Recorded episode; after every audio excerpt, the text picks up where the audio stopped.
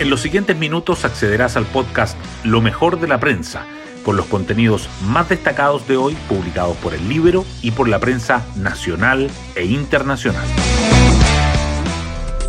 Buenos días, soy Magdalena Olea y hoy viernes 15 de diciembre les contamos que una compleja jornada vivió ayer el gobierno y nada indica que las próximas horas podrían mejorar. La detención de Luis Castillo, uno de los indultados por el presidente Boric hace un año, el centro del debate la seguridad, una de las principales preocupaciones de los chilenos. En paralelo, la formalización de los protagonistas de Democracia Viva no solo complica a uno de los principales partidos del gobierno, Revolución Democrática, sino que abre la puerta a un inminente cambio de gabinete. Y todo esto a dos días del plebiscito constitucional. Hoy destacamos de la prensa. Luis Castillo, uno de los 12 presos del estallido, liberados hace un año, fue detenido en Copiapó por el presunto secuestro de un hombre de 42 años. Aunque la Fiscalía aún no imputa los hechos, porque existen dos versiones, el caso reactivó críticas al mandatario por los indultos. Desde la UDI y Renovación Nacional le exigen al presidente que pida perdón y que asuma su responsabilidad, mientras que republicanos califican a Boric como un peligro para la seguridad. En el caso convenios, Monte reconoce que hubo un informe y la oposición ya redacta dos acusaciones en su contra. El ministro de Vivienda habló de un documento sobre los convenios con Democracia Viva que dice que está todo regular en condiciones adecuadas. Luego, aclaró que ayer lo recibió pero que no lo tenía.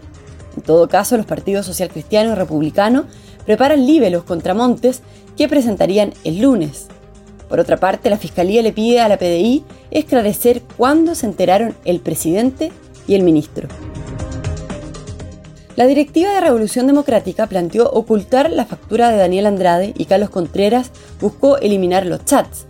Ayer el representante de Democracia Viva y el ex de Antofagasta fueron formalizados por eventual fraude al fisco y hoy se dictarán las medidas cautelares.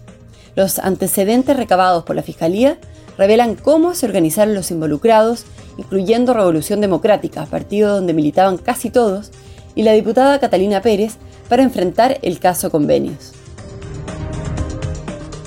Los comandos de la favor y del en contra realizan su cierre de campaña para el plebiscito.